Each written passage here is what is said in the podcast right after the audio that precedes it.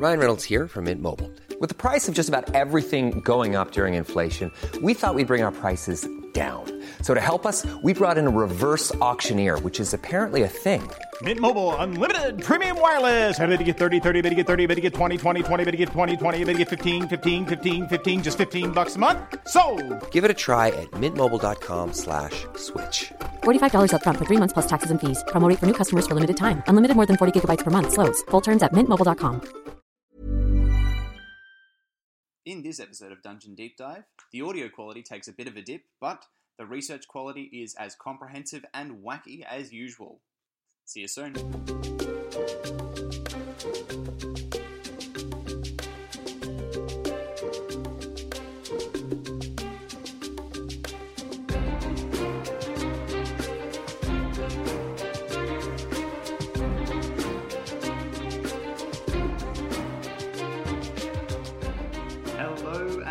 Back to Dungeon Deep Dive, a fantasy podcast of what ifs, how to's, and whys. To my left, back in the studio after a brief hiatus. Danae Bags. Hey, Hey, welcome back. And also in the studio, as ever, I'm Lachlan Hoy. Nothing special about you. No, just here today, I reckon. just here. Just here. Just here as Hmm. president when you're not here. Yeah, well, typ- typically I, I record from home. Is this whole podcast just me being mean to Lachlan? Yeah, Yeah. I'd just like to say I'm, I'm quite nice to them off air. yeah. It's this is very uncharacteristic. This treatment. So what are we doing today, Tully? Uh, so today, we're going to talk a little bit about mermaids. Yeah. Yes. Throw back to the one time that we talked about what that tail do for With the, mermaids the went on lusty the siren? prowl of pirate ships. Yeah. The lusty siren. Yeah. Yes. fuck. Oh, I forgot about that. Um, yeah, so we're going to talk a little bit about mermaids. Uh, now, we've changed up our structure just a little bit for you guys at home. Um, Yeah. so mi- mixing up the formula a little uh, Yeah. this week. So uh, instead of just approaching broad topics such as uh, history, how to, and then implementation, we've actually sh- uh, come with a research question that we've asked ourselves and that we are um, answering for you. Each of the three of us has their own. That is. Yes. Mhm. And then once we've discussed all of that, we'll just come back after the break and discuss implementation then. Exactly. bit more of a streamlined, bit more conversational. Let us know what you think. Switching it up. Just Yeah. like my sex life. Ooh. Ooh. Um, on that note, we would love to hear any feedback uh, that you guys have for us. Please, we would love. We've got, got about 600 of you now, uh, which I am absolutely thrilled by, and we'd love to hear from you. Uh, all our socials are at Dungeon Deep Dive, or if you don't like social media and you'd prefer to stick it to email, we are deepdivetnc at gmail.com. and with that, let's bloody jump right on into it, fellas. What accent is that? Oh, you know. The accent. Oh. The definitive accent. that was Um, the original accent. That was the accent of the uh, language they spoke where, uh, when they were building the Tower of Babel. Fun fact. Ah, there you go. Yeah. Um, excellent. So I might uh, start off. I've got a bit of a meaty one here, uh, quite literally. I'm asking, how does mermaid biology affect how they interact with others? Mm. Are you saying that mermaids are meaty? I'm saying mermaids are meaty. okay, go on. Yep, interesting. So essentially, I've broken this down into a couple of subcategories because it's about the things that are most likely to affect how they interact with others. So I've approached it a couple of different ways, which is by what class they are. So this is taking you back to biology. They'll all be uh, in the kingdom Animalia, phylum Chordata. The class will be um, dependent on how you create it. So that's what I'm going to be talking about now is approaching whether they're amphibians, so from the class Amphibia, mammals from Mammalia, reptiles from repti- Reptilia, or fish from Chondrichthyes or Actinopterygii. Uh, Say that three times fast. Please, No. before you continue, Yes? explain those words you just said. So fish ha- will have a couple of different families there. Mhm. Cephalopods, who are symmetrical and have arms. So that's things like your squids, your octopode, stuff like that. Yeah. Um, Chondrichthyes, which is uh, cartilaginous fish, which are sharks, manta rays, that sort of stuff. Mm-hmm. Then there's Actinopterygii, which are ray-finned fish. So they're ones where you'll see um, the, their fins have sort of spines and they're webbed almost. Okay. And then I do talk a little bit about Sarcoropterygi, um, Sarcopterygii, sorry, who are mostly extinct now. Uh, they're lobe-finned fish. So uh, the most known example is the coelacanth, and Okay. that's where the, the fins are just a solid lobe. For a second, I thought you were talking about mermaid species, and you're like, "This one's almost extinct now," and I'm like, "Honey, you they never were." I'm going to, to open up with probably the most likely and, for me, the least interesting, which is Cool. fish. Assuming that mermaids are fish. This is broke. Officially, it's broke. Now, um, this is basically the, the most likely because they are seen to be marine animals. So these are the ones that you'll see that have um, gills that are going to be entirely aquatic. Um, They're the only ones that can breathe properly in water all of the time. so we're talking exclusively gills here. Exclusively gills. Um, with oh, I think octopod are slightly different with the way they breathe. Um, cephalopods operate just slightly differently, Okay. um, but I couldn't find too much on their um, respiration, so I haven't really touched on that too much. Fair enough. Um, but I've broken each of these classes into some subsections. Um, the first one is do they fuck? Because by I hope God, so. That's really important. Mm, That's it like is. honestly question number one. yeah, is do they fuck? Um, and this actually does have some fairly big ramifications. You're damn fucking right it does. Has some big ramifications on my goddamn weekend is what it has. Mm. Um, so for fish, and that is that that broad category, uh, bro- broaching cephalopods, um, cartilaginous fish, ray fin fish, and lobe fin fish. The Yeah, answer talk is- sexy to me, baby. the answer is it depends. So, uh, fish with cartilage, that'll be things like your sharks. Um, I would say that's what we're going to model our mermaids on if we're going to make them cartilaginous fish. I'm going to use a lot of biological terms here, so feel free to take a break, look these up. Most cartilaginous fish are ovoviviparous. Um, what that means is that Um, I don't think you need to explain what ovoviviparous fish Who means. doesn't know what ovoviviparous means? Please move on, Tully. Excellent. so cephalopod. Um, so ovoviviparous means that they seem to have a live birth, but the ovo at the beginning of that means that they are still stored in eggs within the body. Okay. Yep. Um, so some some sharks are just oviparous, which means that they are just laid eggs.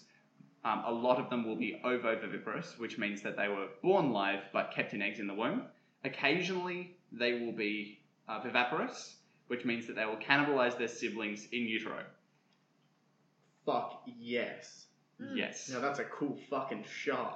Um, so that's going to be more the aggressive breeds. Yeah, you're damn right. I bet, huh? I Um, love some aggressive maids. You, you've had some. no, uh, okay. Um, Anyway, so that sort of behaviour is something important that you do, do need to check out because if they are going to be laying eggs, then they're going to be very territorial. Mm. Whereas if they have live birth, then likely it's not going to be as territorial in that area because they can just move with with the babies. Wait, we're talking they're laying fertilized eggs, or they're laying eggs, and then some poor dude's just gotta fertilize them with that fun. They are lay, laying fertilized eggs. So sharks, sharks fuck. Wait, What do they do? for real? Sharks For real, fuck sharks hard. fuck. God, yes. So proud of sharks. Fucking hell, that's so good. Yeah, Sorry, I so just the microphone And the way quickly. you can tell that is they have claspers. So uh, take a quick look. Have a look at uh, claspers. This is uh, this is a fish vagina. That's what that is. Okay, I'm looking it up now. Um, One second. We're getting there. We're getting to claspers. oh my god, is it that bad? No, it's not. It No, actually it's- looks remarkably like a vagina. yeah, it's it's fairly similar. And as a lesbian, I approve. It's official. Danae fucks sharks. okay, So so they fucks hard. to a- so to just kind of wrap the whole podcast up, Sharks shark fuck. mermaids are fuckable. Okay, see you guys next week.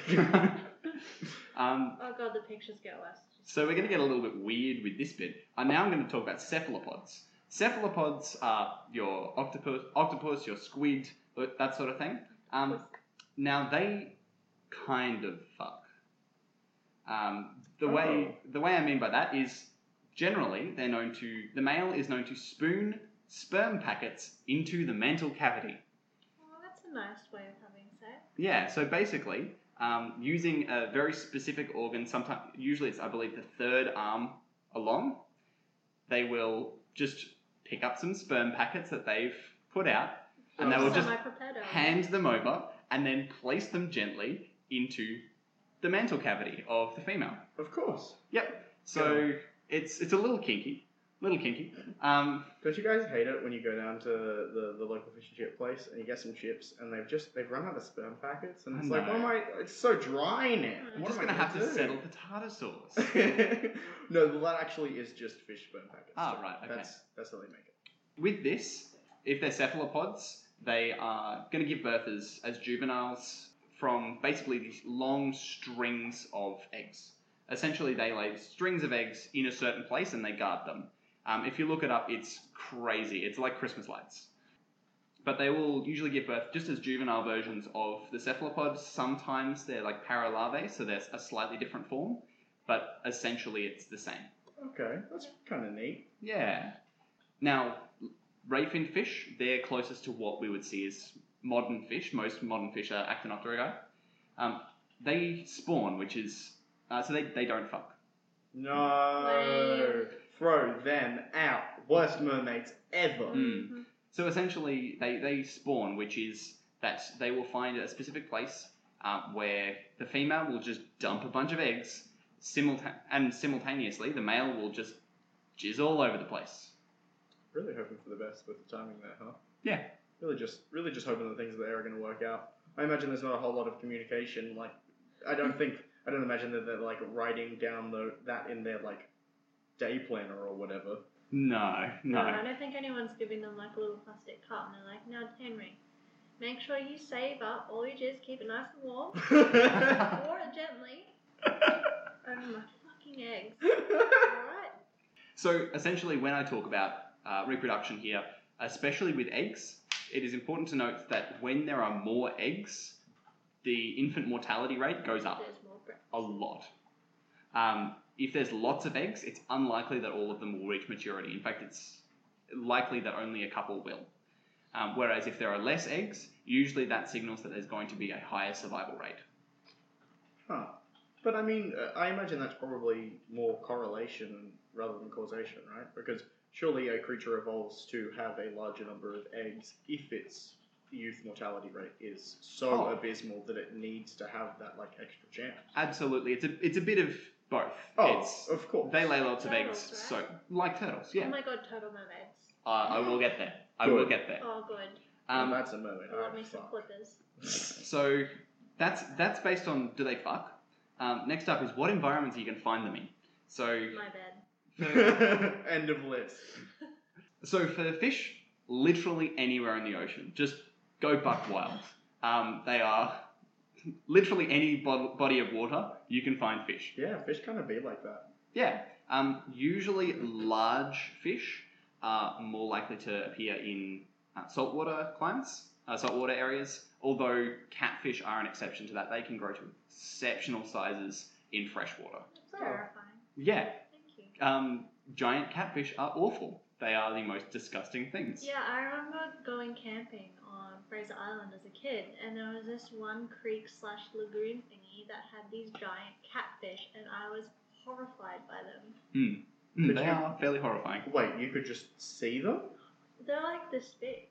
my Oh, God. no, giant Bigger? catfish can get to, I believe, up to two and a half meters long. Uh, Horrifying. For those at home, that's twice the size of the fish that Danae just indicated. And Oh even my that God. size was horrifying. Yes. And they have these big mouths, and oh, Well, cause see, I come they from I, nibble on your toes. I come from North Queensland, so my experience, my exposure to like catfish is in North Queensland rivers, which like I don't know if you guys have been up there, but you Mm. cannot see what is at the bottom of those. No, they're murky. They're You know. murky. Yeah, well, you know, because of all the uh, dirt that creates dengue fever, and all of the uh, crocodiles killing animals in there, and all of the, you know, giant catfish. How does Dengue Fever sound like the newest band on, like, what is it, Triple J? And here we are with a new single from Dengue Fever. Catch them live at the Triffid in three days. um, so, what environments? Literally anywhere. What do they eat? Almost every large fish is carnivorous. Mm. Just because of sea environments, the, the caloric requirements that they need is huge. Um, that is to mention that also uh, fish are endothermic, which means they create their own heat. Mm. Um, they don't create as much as mammals do, but they do create their heat rather than uh, get it from the sun or from their environment. Mean, I, yeah, which I guess kind of makes sense. There's Yeah. probably not a whole lot of heat to absorb down the And- depths of the ocean. And that's partially why you can see fish in Arctic environments where you can't see uh, and, and can't see um, aquatic reptiles. Oh. Is aquatic reptiles they're ectothermic, which means they need to get heat from other sources, and they will just freeze. They're almost almost entirely carnivorous, and hunting styles really do vary. Um, there's so many from camouflage and ambush through to specific hunting. Um, there's even for sharks. This is horrifying. The cookie cutter shark, which is a small shark which is a small shark that can dislocate its jaw, attach onto something, swivel around, and just remove a section. Retracted. That's very horrifying.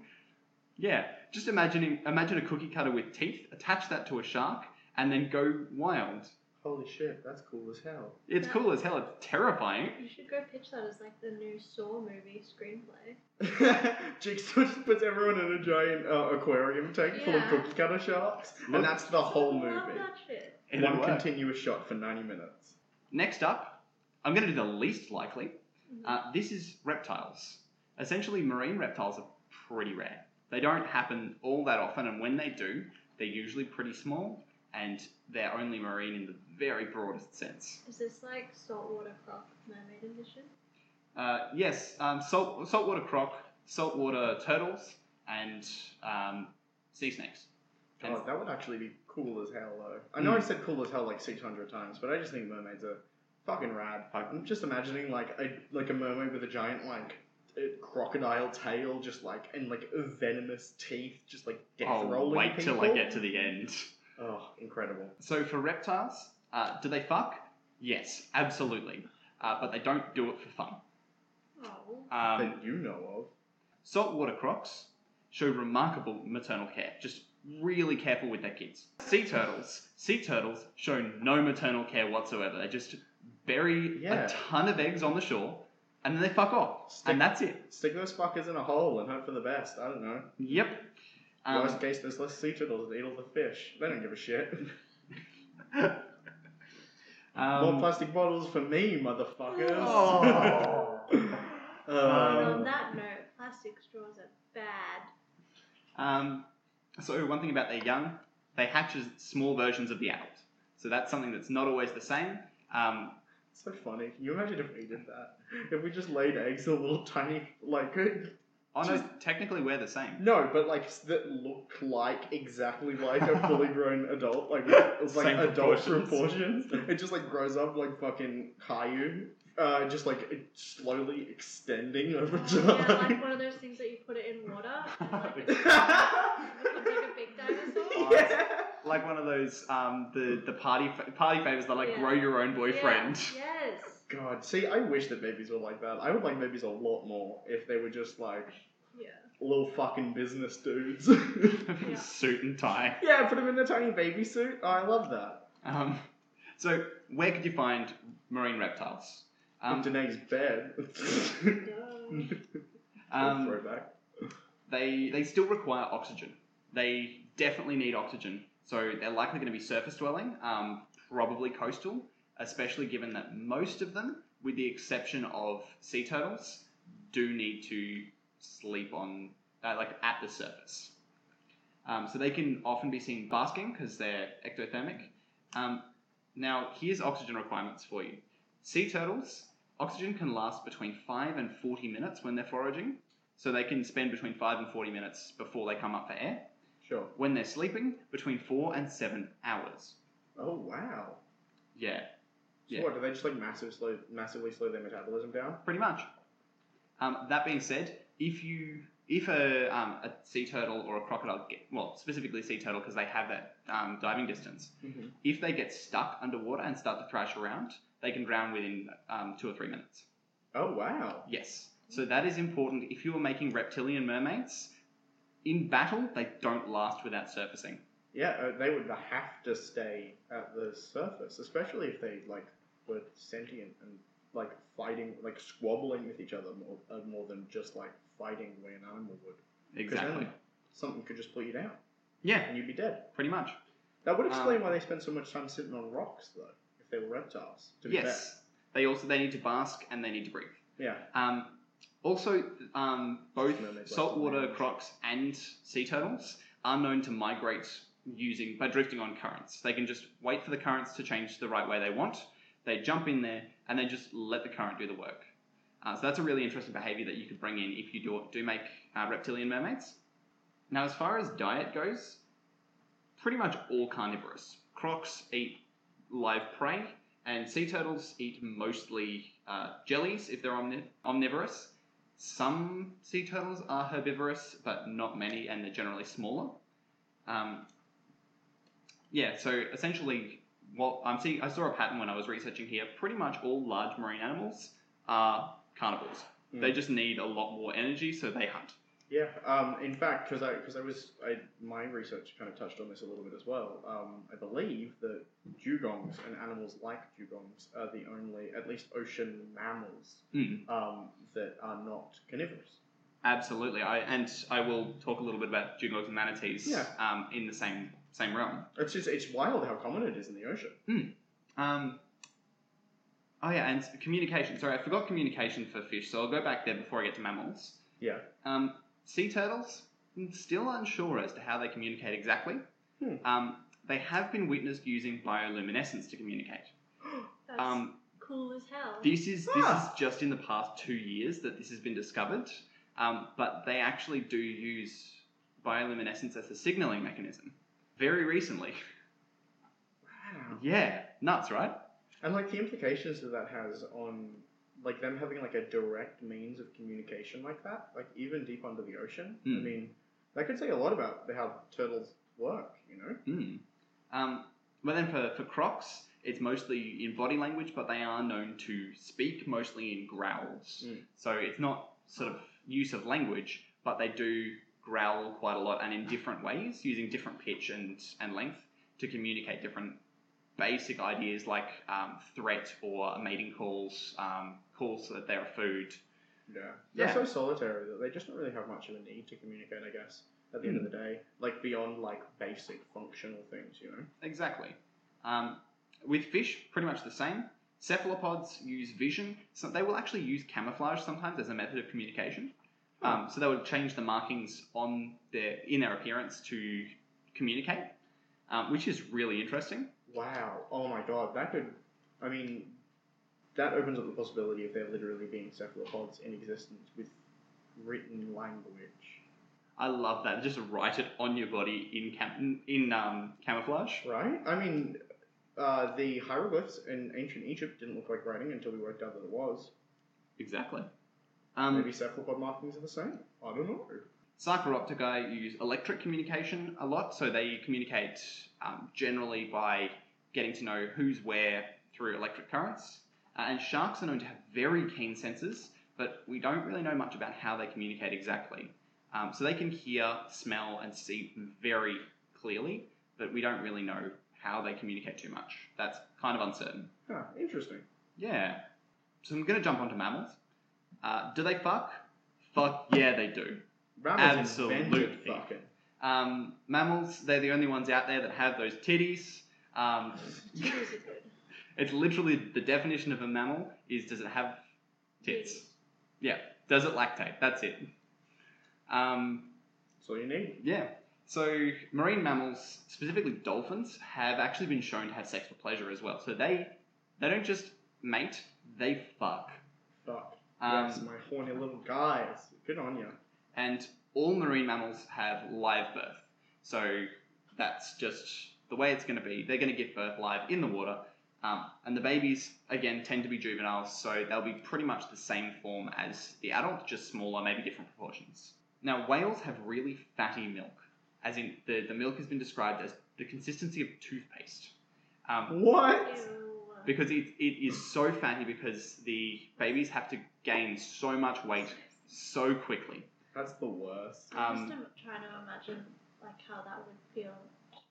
Um, wow, but yeah, because I guess you've got to go from being like a tiny little baby whale, which I imagine is a very small animal, to being um, compared to an adult whale, Fucking big small. carp thing. oh yeah, Uh, like it's not a small animal compared to my pitiful body, but like it's small in the grand scheme of whale In proportions. the, in the grand scheme of whale proportions, yeah. Um, now, here's the thing about marine mammals. You'll mind if I just become the largest mammal on Earth? Sure, go nuts. um, so here's a fun thing that'll change society a little bit is that in sea mammals, men are unlikely to have a direct paternal relationship to their kids. Just really not likely to because they have long gestation periods and usually the um, the women tend to just go off on their own. They just do their own thing, and because there's no certainty between the the males mating with the, the females and actually knowing if that's their kid or some some other dude's kid, the men will just go hunt for the pack, or you know, if they're not predators, then they'll just do their own thing, and the women are the ones that do the maternal care. Oh, Of course.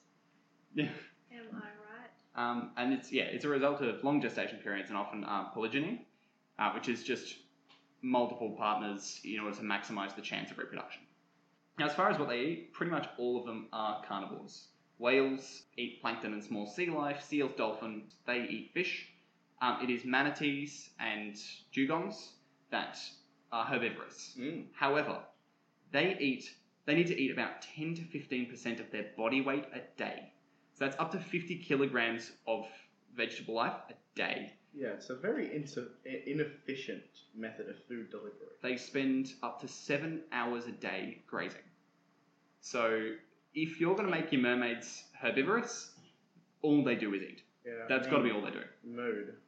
Yeah, it's just they've got to eat so much to maintain the blubber, and pretty much any marine mammal apart from dolphins, and even dolphins to an extent, have a fair bit of blubber. Yeah, uh, that insulation is just essential when you're like a warm-blooded mammal down uh, dealing with those depths, Exactly. and that level of pressure as well, mind you.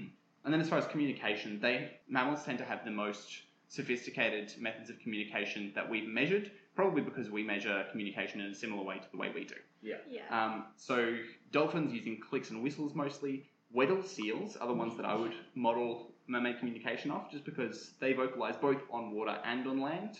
Um, they use various trills, chirps, uh, chugs, and knocks. Oh, Yeah, all sorts of sounds, and they appear to create contain prefixes and suffixes that emphasize certain messages. oh, Yeah, I know, right? go. And their vocalizations can last up to 70 seconds using different rhythmic patterns. So Weddell seals have been shown to use extensive communication. Wow, that's basically just like that. Just is speech about them. Yeah, They pretty much. Talk. It's just, it's pretty much, as far as we can tell, rudimentary speech. Yeah. Wow. Um, and yeah, they may have a strong musical culture as well. Some um, marine mammals have been shown just making noise for the hell of it. So that's a little, that's fun. And here's where I get to the one I love the most. This is the probably apart from marine reptile, this is probably the, the least likely, but it is so fun. Amphibian mermaids. Please, for the love of God, make amphibian mermaids Do they fuck? sometimes. So, just for those of you who are unsure about am- what amphibian actually means, because I was, um, they're ectothermic, which means they get their heat sources from elsewhere. Um, tetrapod vertebrates, which means they have four limbs and a spine. Now, four limbs may be a barrier to being mermaids. That being said, sometimes some of those limbs are auxiliary, so you can only see two on the outside, or sometimes none, but they will have the basis of having had limbs at some point in the evolutionary chain. I love. oh, I always forget that animals could just evolve their limbs away sometimes. It- Whales. Oh, it never, it never stops making me laugh. To just be like, yeah, you know what? I'm gonna go through puberty today, and tomorrow I just won't have arms, and that's just how life is. Can you imagine being like that? That's crazy. Wild. Yeah, so this is going to be a little less likely because there are no true marine amphibians. The especially large ones Um, the largest amphibians that we have alive today, extant today, are about 1.8 meters long, which is about as tall as a human, but also very skinny. They just it's the, the Chinese giant salamander is the um, the, the largest extant amphibian today. Okay. But yeah, they're just they're just long and skinny. Do you know if there's any like reason why they have to be long and skinny specifically? Like, do you know Um, that just is? to, to uh, just the way that they've evolved is they are, tend to be smaller creatures. The way that they live, the caloric requirements, uh, the way they hunt, the fact they're ectothermic. Um, there, uh, there are theorized um, older species that were like human-sized or larger, that were big, mostly looking like salamanders. Mm. Um, so they're going to be what you'd kind of what you'd model it off the most. But yeah, yeah, I guess being like long and thin helps you like streamline through the water though. If you have a body that can also be on land. Yeah, exactly, exactly. Do they fuck? Sometimes. Um, all of them are egg based, um, so they will be either oviparous or oviv- oviviparous. So they're either egg lay, they tend to lay eggs in large clusters in damp or underwater environments. It's generally freshwater underwater environments, so potentially they will be coastal and they'll go inland to, to lay eggs. Those ones kind of dry hump. The male kind of holds onto the back of the female. The female drops all the eggs, and the male just drops sperm all over that. Oh my god. Yep, it's it's fun. Um, and they'll give birth to tadpoles, so they'll begin life with gills. They'll be completely marine, and then they will also be able to breathe through their skin. And as they mature, the gills will close up in favor of lungs, and they will still be able to breathe through their skin, just to help that out. Um, the ones that are live live birth, so they're oviviparous, they'll gestate the eggs inside the body. They do fuck. Mm, They're yucky though. They are a bit yucky. Like, uh, oh yeah, no, I'm thinking about that one toad that like just has its has its babies kind of sitting inside its back Ugh, and just yeah. kind of gives birth to them like that, just like sh- fucking just fucking like plops them out. Hmm. Ugh, yucky. So, what environments tend to be warm environments? Um, they t- have to sun themselves to keep warm. Their skin's covered in mucus to avoid it drying. So, they're likely going to arrive on land a lot more, but also it's going to have to be warm and humid.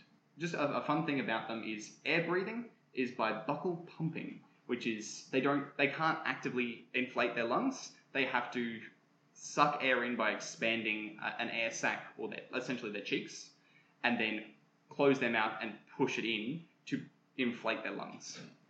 How to breathe, idiot. So that's that's part of why frogs croak is because that's the method that they use to breathe in and out. Oh. Yep, I guess that explains why it's so constant. yep. They'll almost always be carnivorous, while the tadpoles can be herbivorous. Um, but the big thing about how they hunt, almost all amphibians have a sticky tongue, like a frog. Um, so they will just grab their prey, suck it in. Um, the marine amphibians, I love the way they hunt. Uh, it's probably not so likely if your mermaid has human proportions, but basically they will use suction. They will use that buccal pump that they have, or the air sac, and they'll just suck in air and catch their prey with that. Ah, it's like a fun little. I Fun... can see how they'd seduce men. Anyway, so as far as communication, they'll um, frogs take a lot of energy to communicate. About 15% of their muscle mass um, in, in males is specifically to make noise. Damn. Yeah, crazy. Um, but it tends to be mostly for mating, and the placement of their ears is not suited for localization of sound. They can't tell where sounds come from. Their ears are too close together. So that just seems like poor design. Um, salamanders, they can bark and squeak or make popping noises by rubbing various bones together. Um, yes, they have bones designed to rub together to make clicks and scraping sounds. Don't we all? See a doctor. Um, yeah, but that's sort of the extent of communication that we've experienced is mostly mating calls or threat signals um, using those methods. okay. Yeah. So it's worth thinking about uh, what class uh, that your mermaids will belong to, what that means for how they eat, how they mate, how they communicate, and how that will affect their societies and how they how they interact with people. So whether they'll have developed language, whether they're going to try and hunt, um, whether they're going to be protective of their young, whether your players can fuck them, and they will they will try. If it's possible, they'll do it. Yeah. So going off, I guess, uh, types of mermaids, I've sort of explored a couple different specific mythological mermaid-like creatures that I've found sort of popping up around the world across time. Uh, it's really interesting because mermaids, as a mythological creature, seems to be either depicted as like these beautiful, inviting seductresses or virginal maidens that can like bestow boons or fall in love with humans, or other times as like these slimy, creepy, deceitful killer things that cause floods and storms and shipwrecks and drownings. They really don't get any like grey area, do they?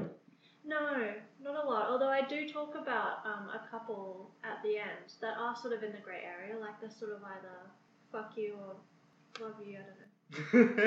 They can kind of be both if they. Yeah, they can be both. They're switchy like that. Okay, so you've got your doms, your subs, and your switches. Exactly. Yeah. cool. But it's sort of like why the mixed reviews of mermaids, right? Hmm. Like, Yeah, what's up with that? Um, so going into some of the more nice or beautiful ones, um, there's a really popular trope in Scotland and the Orkney Isles that's spread all over the world called um, selkies. If you guys have heard of those. I have heard of selkies. Yeah, everyone's heard of selkies these days. They're getting pretty popular. Basically, they're gentle seals, basically, in the water and humans on land. Uh, but oftentimes, in, in a story about a selkie, their seal skin will get stolen. And so then they'll marry a human and have children, only to later find their seal skin and disappear back to sea. Wild. Yeah, so this trope of sort of like coming on land for whatever reason, but eventually being pulled back to the sea is really prolific amongst mermaids. So maybe have a think with your own sort of creatures and characters about, you know, whether they're there for a long time or whether they're, you know, they have this imperative that they can't help but obey, even if they really want something else, like to be married or to have children or to fall in love with someone else. There- There's sometimes you can't help your nature. Yeah. Uh, well, uh, it- that kind of touches a little bit, and I'll get into it in my thing, but it touches a little bit on some of the stuff that I was looking into. Because I was looking into um, like some of the environmental psychology that would kind of that you could at least presumably attribute to um, to mermaids and stuff. And it's really interesting to see like how what the effect that places like that and stuff have on us. Because um, like something like that could be as something as uh, complicated as like a magical curse, or real, or even just be as simple as like homesickness. Yeah, exactly.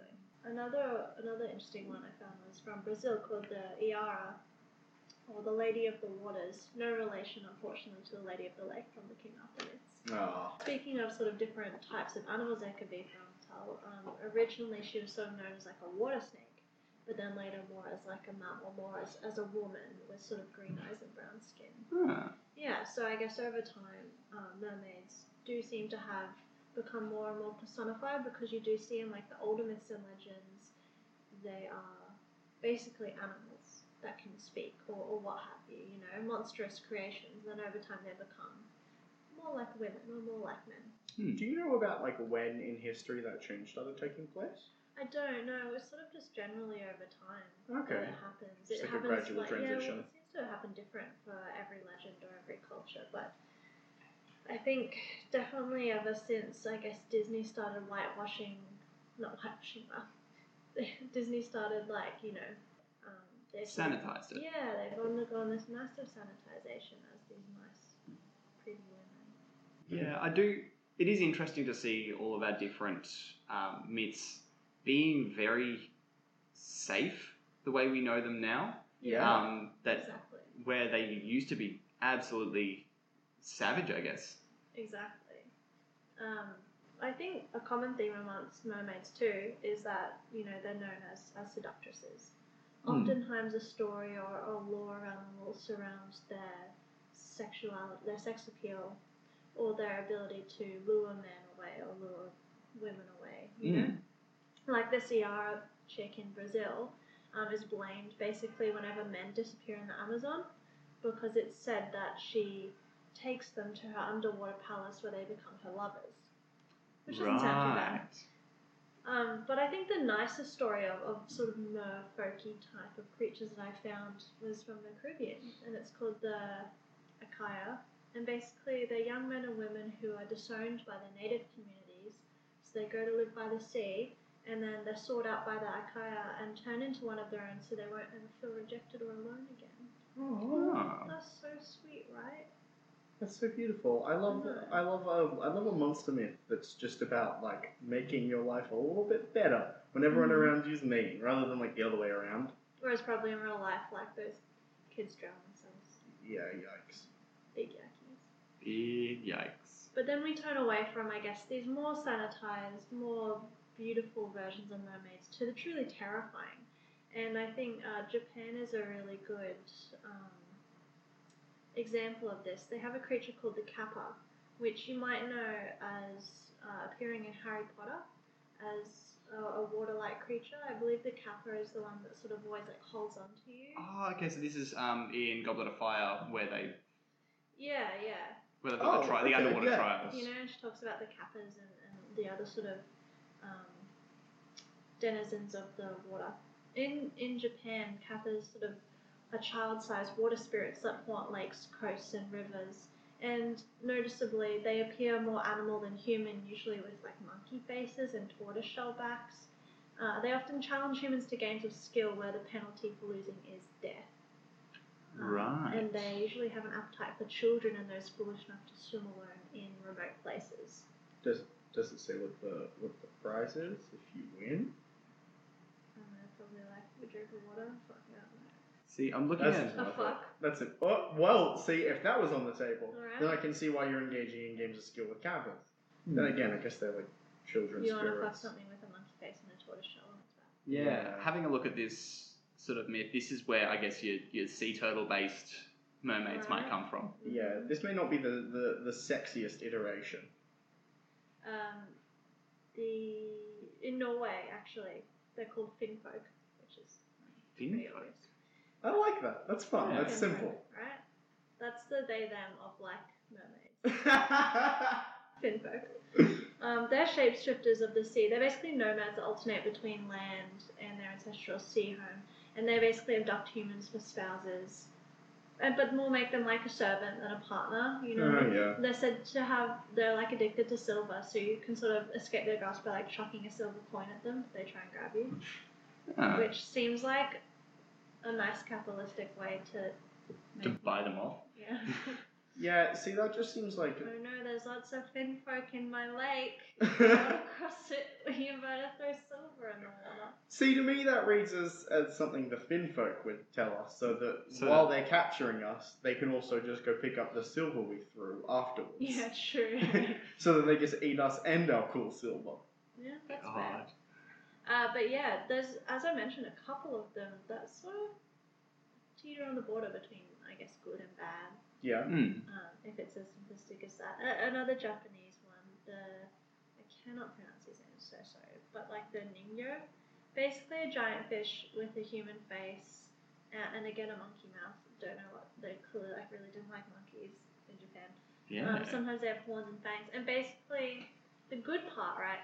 Anyone who eats a Ningyo, right? If you eat it, you can have eternal youth and beauty. But catch twenty two, if you catch it, it brings terrible storms and misfortune to your entire village. ah. So, like, obviously you have to catch it to eat it, right? So Yeah. basically you'll be fine, but your village gets fucked. There you go. Does it count if you like crank it into swimming into your mouth? Is that catching it? I'd say so. Well, I'm out of ideas then. Sorry guys, we're not gonna eat the Ningyo tonight. Back to the drawing board. In Ireland, there's uh, uh, they're called Merrow, which I think is an awesome name.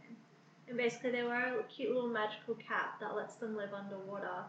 Um, and female Merrow basically have long green hair and are similar to traditional siren type mermaids, you know, really beautiful. But uh, the male Merrow are hideous and, and really frightening and more fish than men, and they're actually really abusive to the female Merrow, so that the females actually lead and have relationships with human men. And then the man Well, that's not gonna be an improvement, you silly marrow. No. And then the man Merrow offspring have like scales and webbing between their fingers. So you see here again, like it all comes back to like if children are born with defects, people always try and find like an explanation for it. Blah blah blah blah blah. It wasn't my kid, it's the fish man's kid. Exactly. Um, Crazy. but Um, again, yeah. Oh, go on. I was just gonna say like the Selkies, the the Merrow frequently just become tired of land and they find their way back to sea with or without the human family. Just on Merrow, um, if you look at your monster monster manual in um, D&D 5e, take a look at the difference between supposed merfolk and Merrow. So essentially, for those of you who don't have a monster manual in front of you, um, merfolk are these really beautiful blue-skinned aquatic creatures. Um, the ones that are depicted are female, but it specifically states merfolk in both genders Mm. uh, and probably in between. I, I know, yeah, fish are known to change change sex um, midlife Okay. as well. Yeah, like salmon doing stuff. Yeah, so Yeah. But then the Merrow's got this cool like catfish kind of tendrils, and it's got Mm. it's like got like these big fins kind of coming out of its face, And, in, um, like really stark. Um, that are like really starkly visible in the way that like they try kind of try to downplay the fishiness of the merfolk. It's cool. Mm. And they've basically, I think what they've done is they've taken that image of the male Merrow being these horrendous twisted beasts, and they've pulled that into the mythos. Essentially, these are mermaids that got corrupted by uh, the abyss. So they got, um, they Oh. found uh, one of the kings found a corrupted item, a cursed item, which sent them all mad. They tried to open a portal to the abyss. They managed, slaying hundreds of merfolk in the process.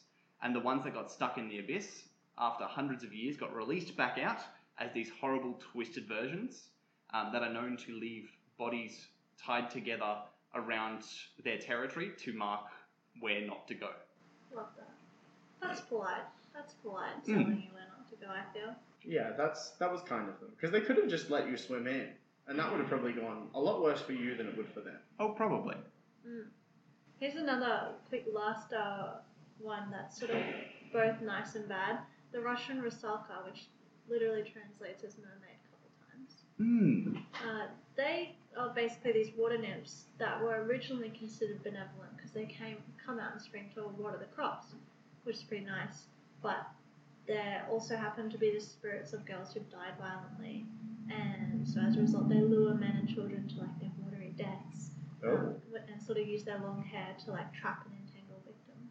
That is amazing. Right? Yeah. Um, I want to run. I want at some point to run through um, some of these other myths from around the world that are about uh, essentially slaughtered spirits that come back in certain forms to to have revenge because there are so many of them around the place as sort of like a, a myth with a moral. oh yeah. Um, I, I think it deserves its own episode at some point to do a, a highlight on vengeful spirits. Yeah, no, absolutely. Yeah. Well, as a little bonus to close it off, uh, I found out which mermaid the Starbucks logo depicts. Really? Oh. Yes, it's this French spirit called Melusine, who basically was like this willful maiden who attempts revenge on her father on behalf of her mother, but then her mom's like, no, fuck you, I didn't want that, and punish, gets punished um, by her mother with a serpent's tail, uh, and then she basically turns into like the sea fairy.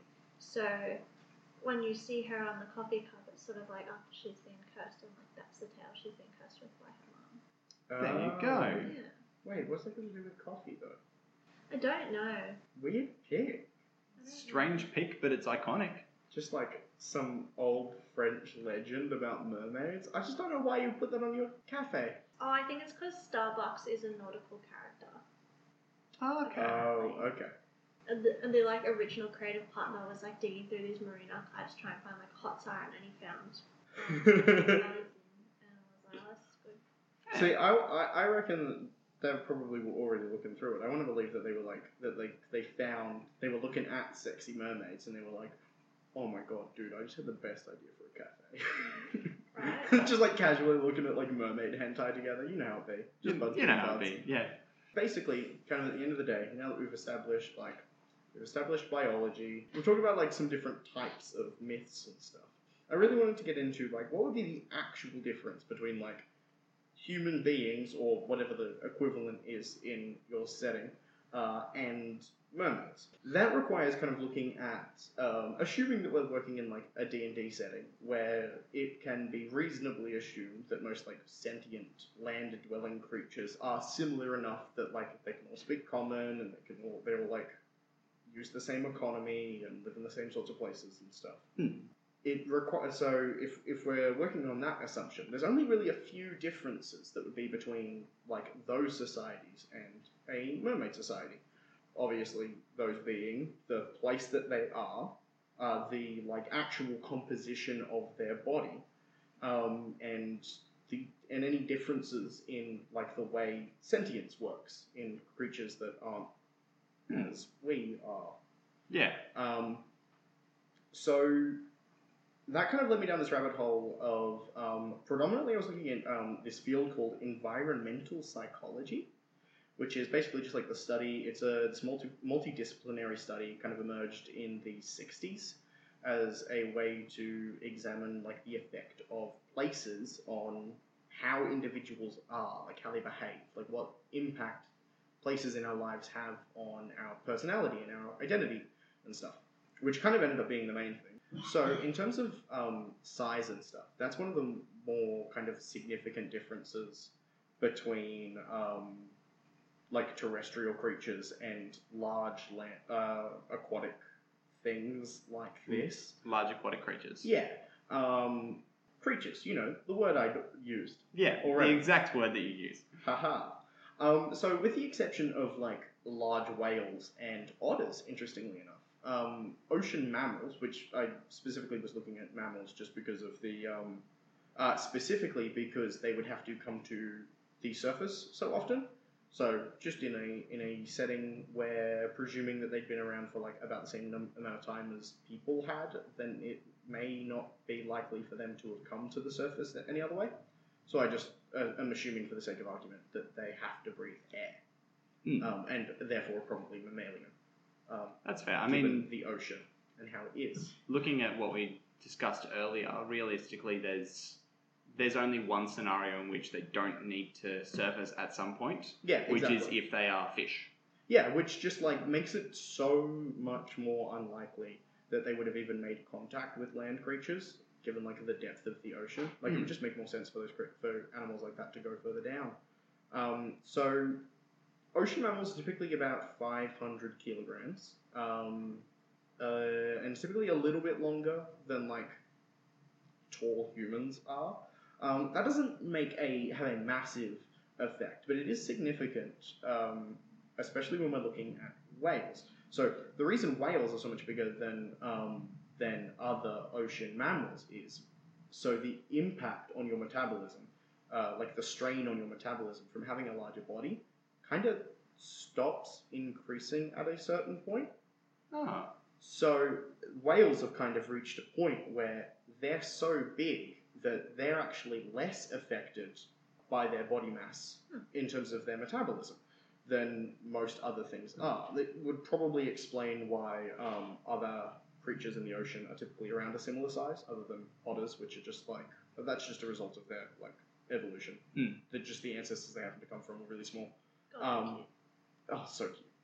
Um, but yeah, that's kind of why everything's typically about the same size. It's probably something to do with like their metabolism in both, um, in largely uh, from the studies I was looking at, due to like the temperature of the ocean, really affects like how big they can grow.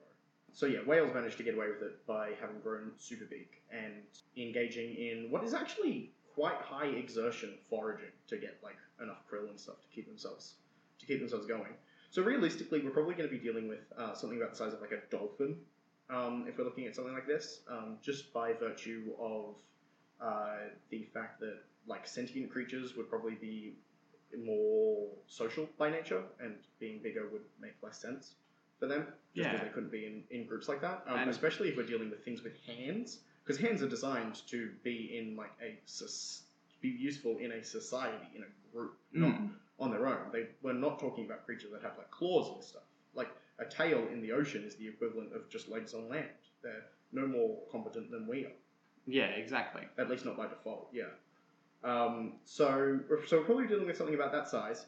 Um, the other thing is that they would be sentient creatures. In fact, scientists um, have since 2012 uh, largely believed that animals other than humans are sentient. For the most part, it's Yeah. kind of seeming. Um, even fish, we believe, feel ha- uh, there is just as much evidence, according to um, Victoria Braithwaite, who wrote a book on the topic. Hmm. Uh, there is just as much evidence that fish feel pain and suffering as mammals. So, like, we're talking about. So, basically, we're talking about something that's about human sized, probably mammalian, and with sentience and with the ability to pass on information as well. That's something that is um, not common, not uh, uncommon in other animals. I mean, chimpanzees are able to teach teach each other new methods of using tools. Exactly, and we were talking earlier about Weddell seals. We were talking earlier about Weddell Yeah, seals exactly. having extended vocalizations that were shown to have prefixes and suffixes to change the meaning. Yeah, so we're dealing with, we're definitely dealing with uh, animals that probably, or creatures is probably be, be uh, I suppose, a more accurate uh, word to use there, that probably have like an equivalent level of sentience to human beings, um, as we know them. Hmm. So that means that the main impact is then going to be the place that they exist, the environment. So the way that environment affects um, our psychology is kind of broken down into looking at a few different things. Um, the main concepts of environmental psychology are place identity, uh, which is basically the meaning of and like the meaning, the significance, the kind of whatever of a local place to the population in that area, and the effect that this has on their personal identity. Um, place attachment deals with essentially the, I mean, that the attachment The that we have to to where they the specific place. Um, and the other one that I am going to talk about is um, nothing because I'm wrong. That's all of the things that I'm talking. Those are all of the relevant things. I Excellent. wanted to hear you talk about the concept of nothing. Yeah, I'm so sorry. I didn't take notes on that. Uh, watch out for our upcoming episode on nothing.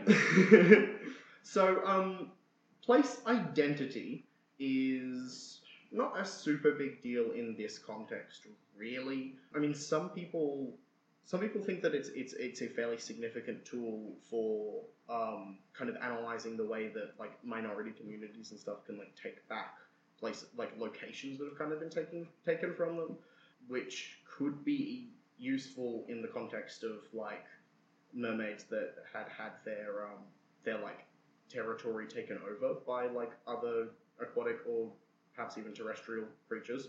But for the most part, what we're going to be dealing with is their attachment to the ocean. Okay. Uh, that's going to influence most things, uh, at, at least influence most of the differences between us and them.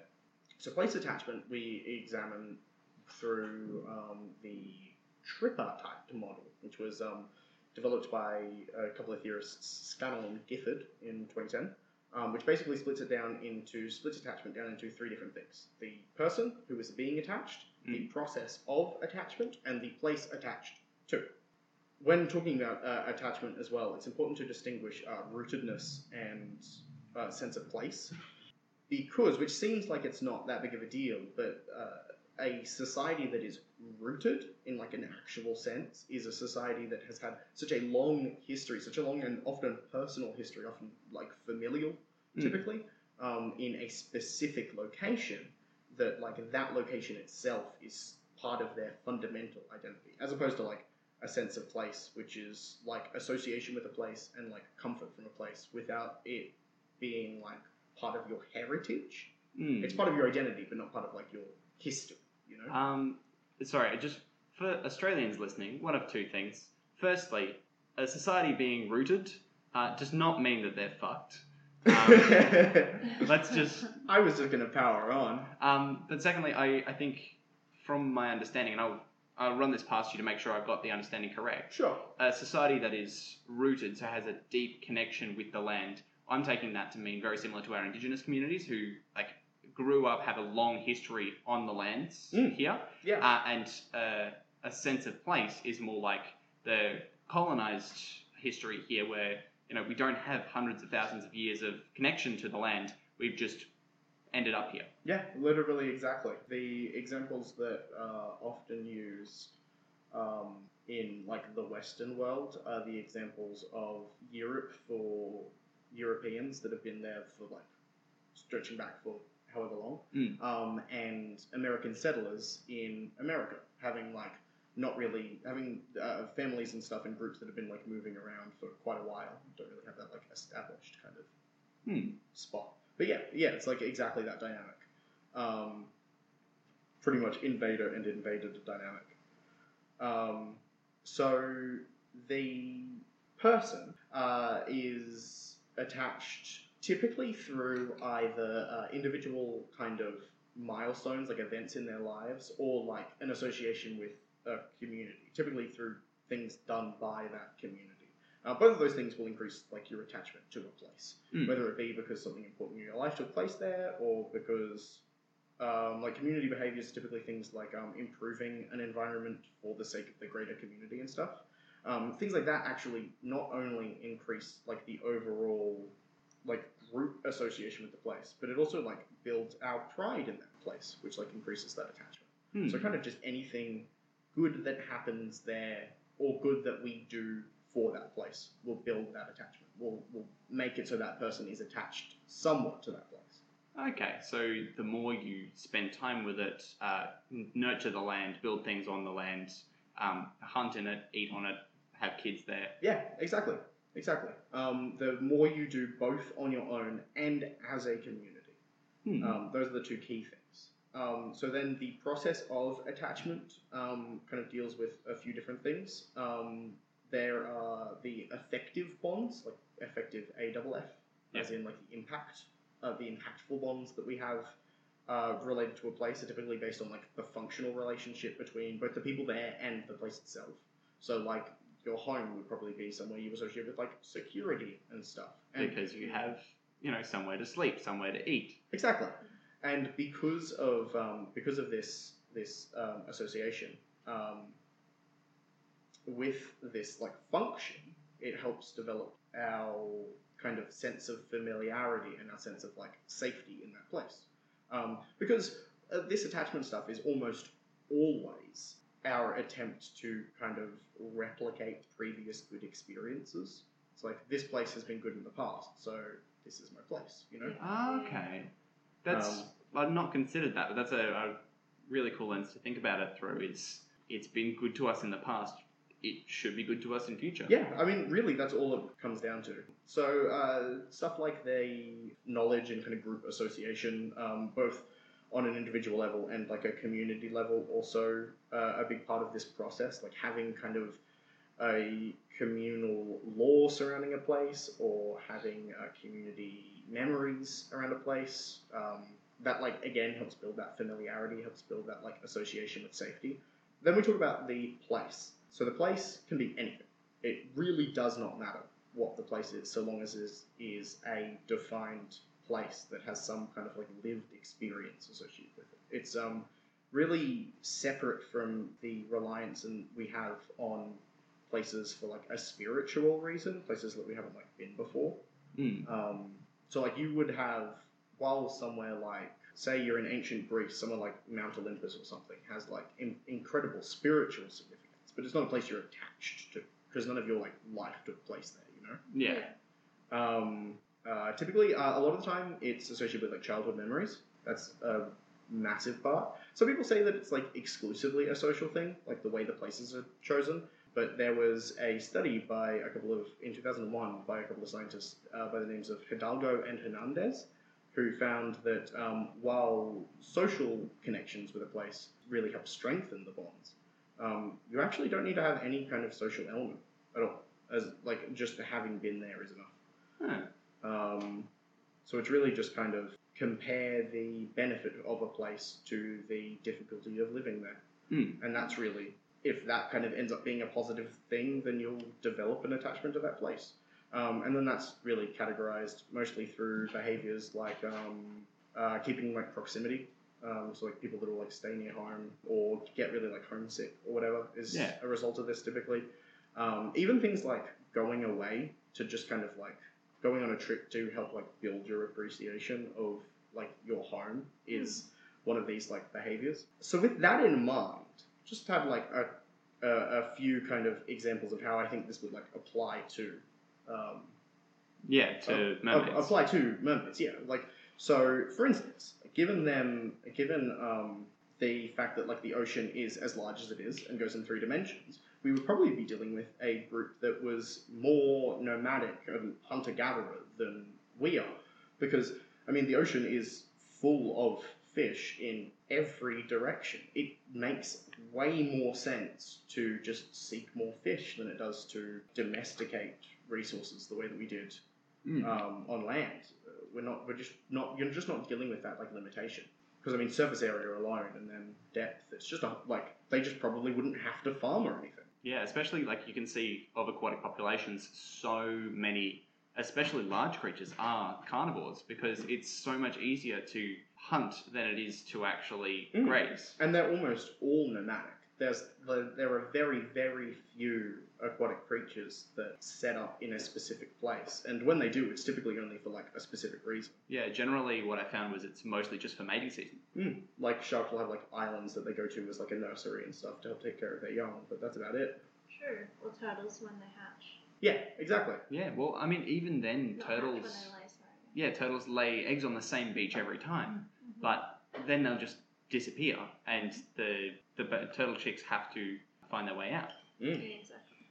So uh, domestication will probably happen just because it's kind of it seems to be kind of a natural urge. It happened kind of in all human societies at once. So it seems to be one of those like cultural universals, just kind of a side effect of sentience. Yeah. Um, Um, if you're not sure about cu- cultural universals, definitely take a hark back to some of our previous episodes. I think the biggest ones that we talk about them in are with, I talk about a, quite a bit in domestication. and then there was one beforehand that was big. Yeah, I, I went really into it. I can't think of what it is off the top of my head. Um, regardless, so domestication probably happened because it is like that kind of constant thing, but it would probably be of we, they probably would have stuck to like predatory animals, like we did with wolves. Um, stuck to things like sharks and dolphins and stuff. Dolphins have been known to be to communicate and cooperate with other species. Yeah, exactly. They have also been known to be incredibly protective, be excellent wardens of humans in water. So they would be a great example of one, of animals that are domesticated. Yeah, yeah. Um, in terms of their, um, in terms of like buildings, um, assuming that, uh, which I I think is fairly safe given the kind of similarities in the way that um, chimps and stuff learn and teach to the way that we do.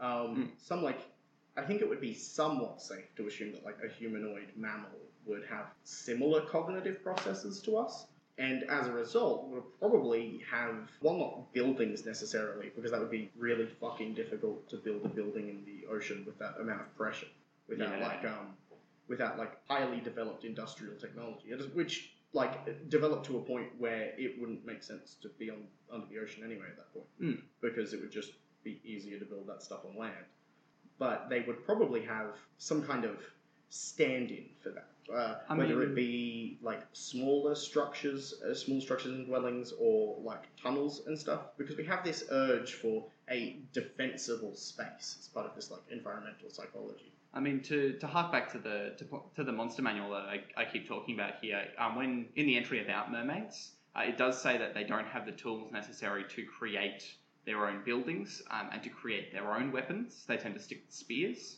Ah. and they tend to colonize uh, a small reef or caves.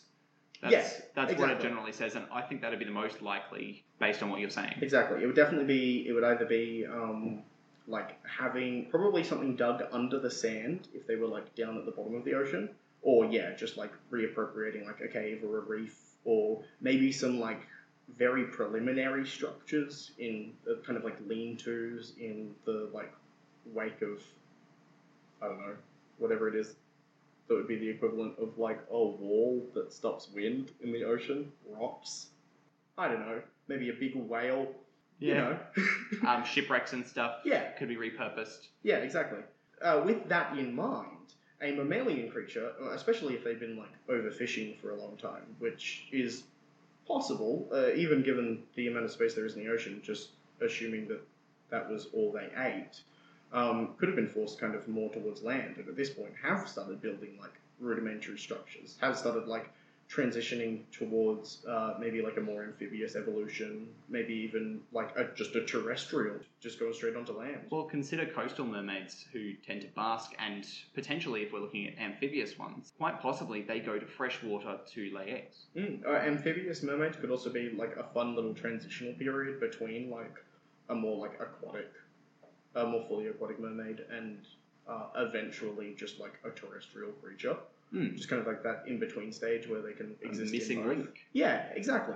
Um, so that would probably give them like kind of a better attitude towards humans. But anything else, any other mermaids would be spending most of their time underwater um, and away from humans, and probably wouldn't like us at all. But like we would be too big and too threatening, and we would have weapons and stuff. So ultimately, I think they probably wouldn't uh, want anything to do with like terrestrial creatures Hmm. um, from like a speculative evolutionary standpoint, especially considering there would probably be, um, like I said, more solitary creatures. Yeah. We are definitively saying here that mermaids are solitary, and that is a fact about mermaids which are real. Well, they just probably would be. Yeah. Just creatures in these conditions typically are. It makes more sense to spread out and look for more fish than it does to sit in one space and hope that fish come to you. Absolutely.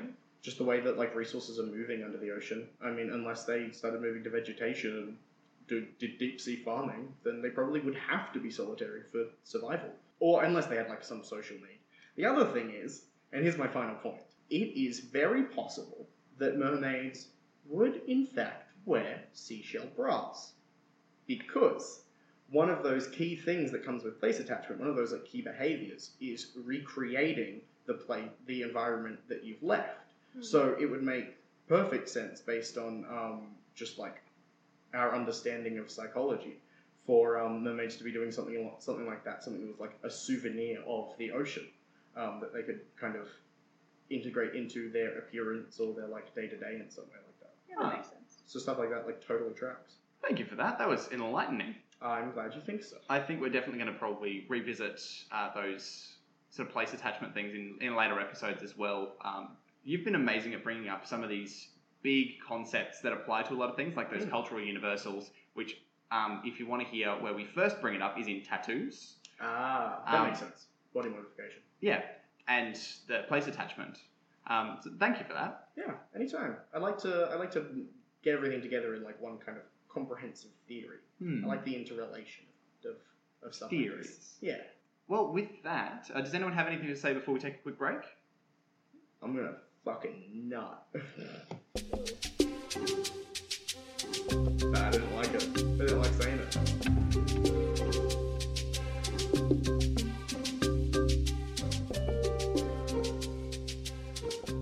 And we are back. Hello, everyone.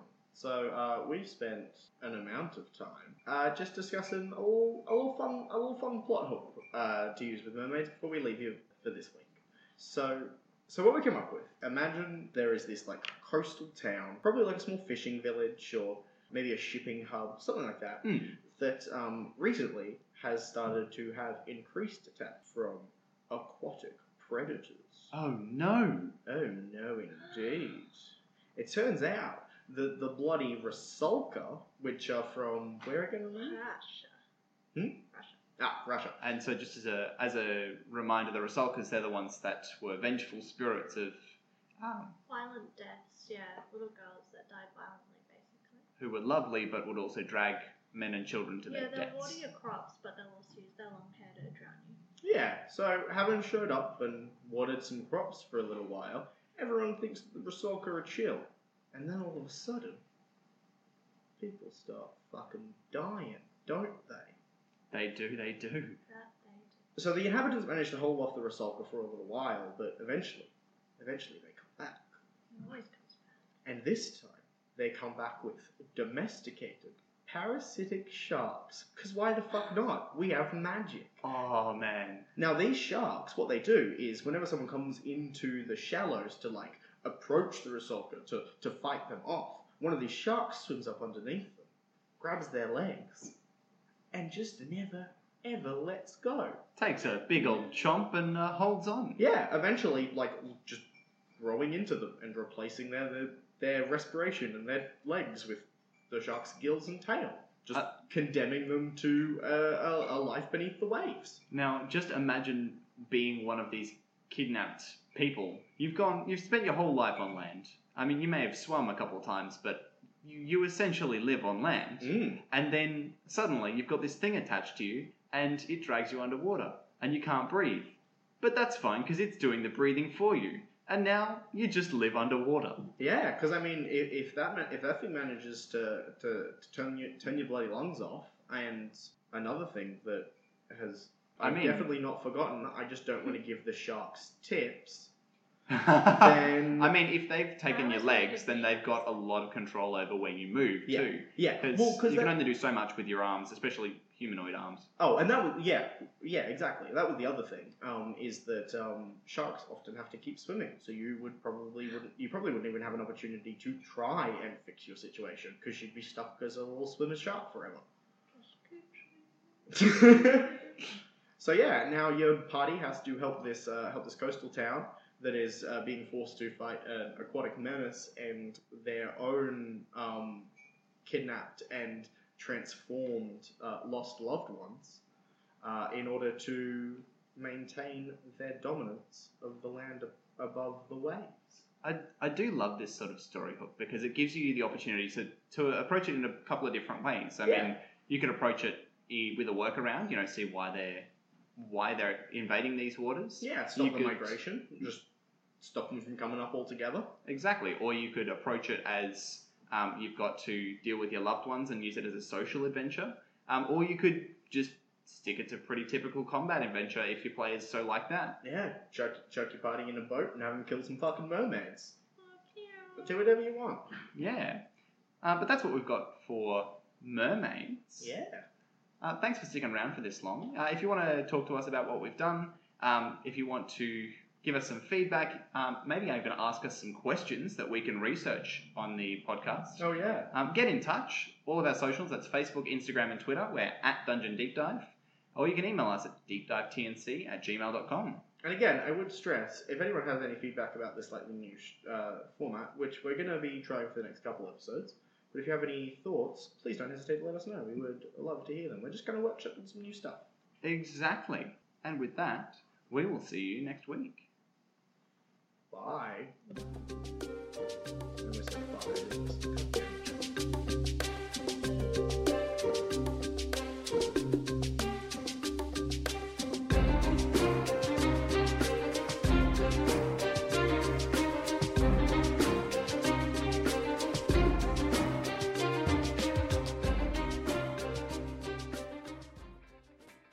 The TV shows we watch say a lot about ourselves. Like how political dramas allow Kurt to escape from real world politics. And how Jane's obsessed with identity themes in teen drama. It can be tricky to work out why we love the things that we love, and that's why we started the podcast Made You Look. bothers me in superhero shows. Right. I don't know why. Each week, we pick an episode of one of our favorite TV shows and force the other person to watch it. Sometimes we actually manage to convince each other that these shows are great. I really appreciate that it could be super expository without being super expository. And sometimes we, mostly Jane, uh, pulls them to absolute pieces. Hey, you can't just hang a lantern on it and expect me not to notice that that's a dumb plot point to get you from A to B. It's always a pretty fun time. And sometimes we discover new things about ourselves, our friendship, or something about the media we consume. Oh, our friendship. Yeah. Come find us. Made You Look is now available on the That's Not Canon podcast network.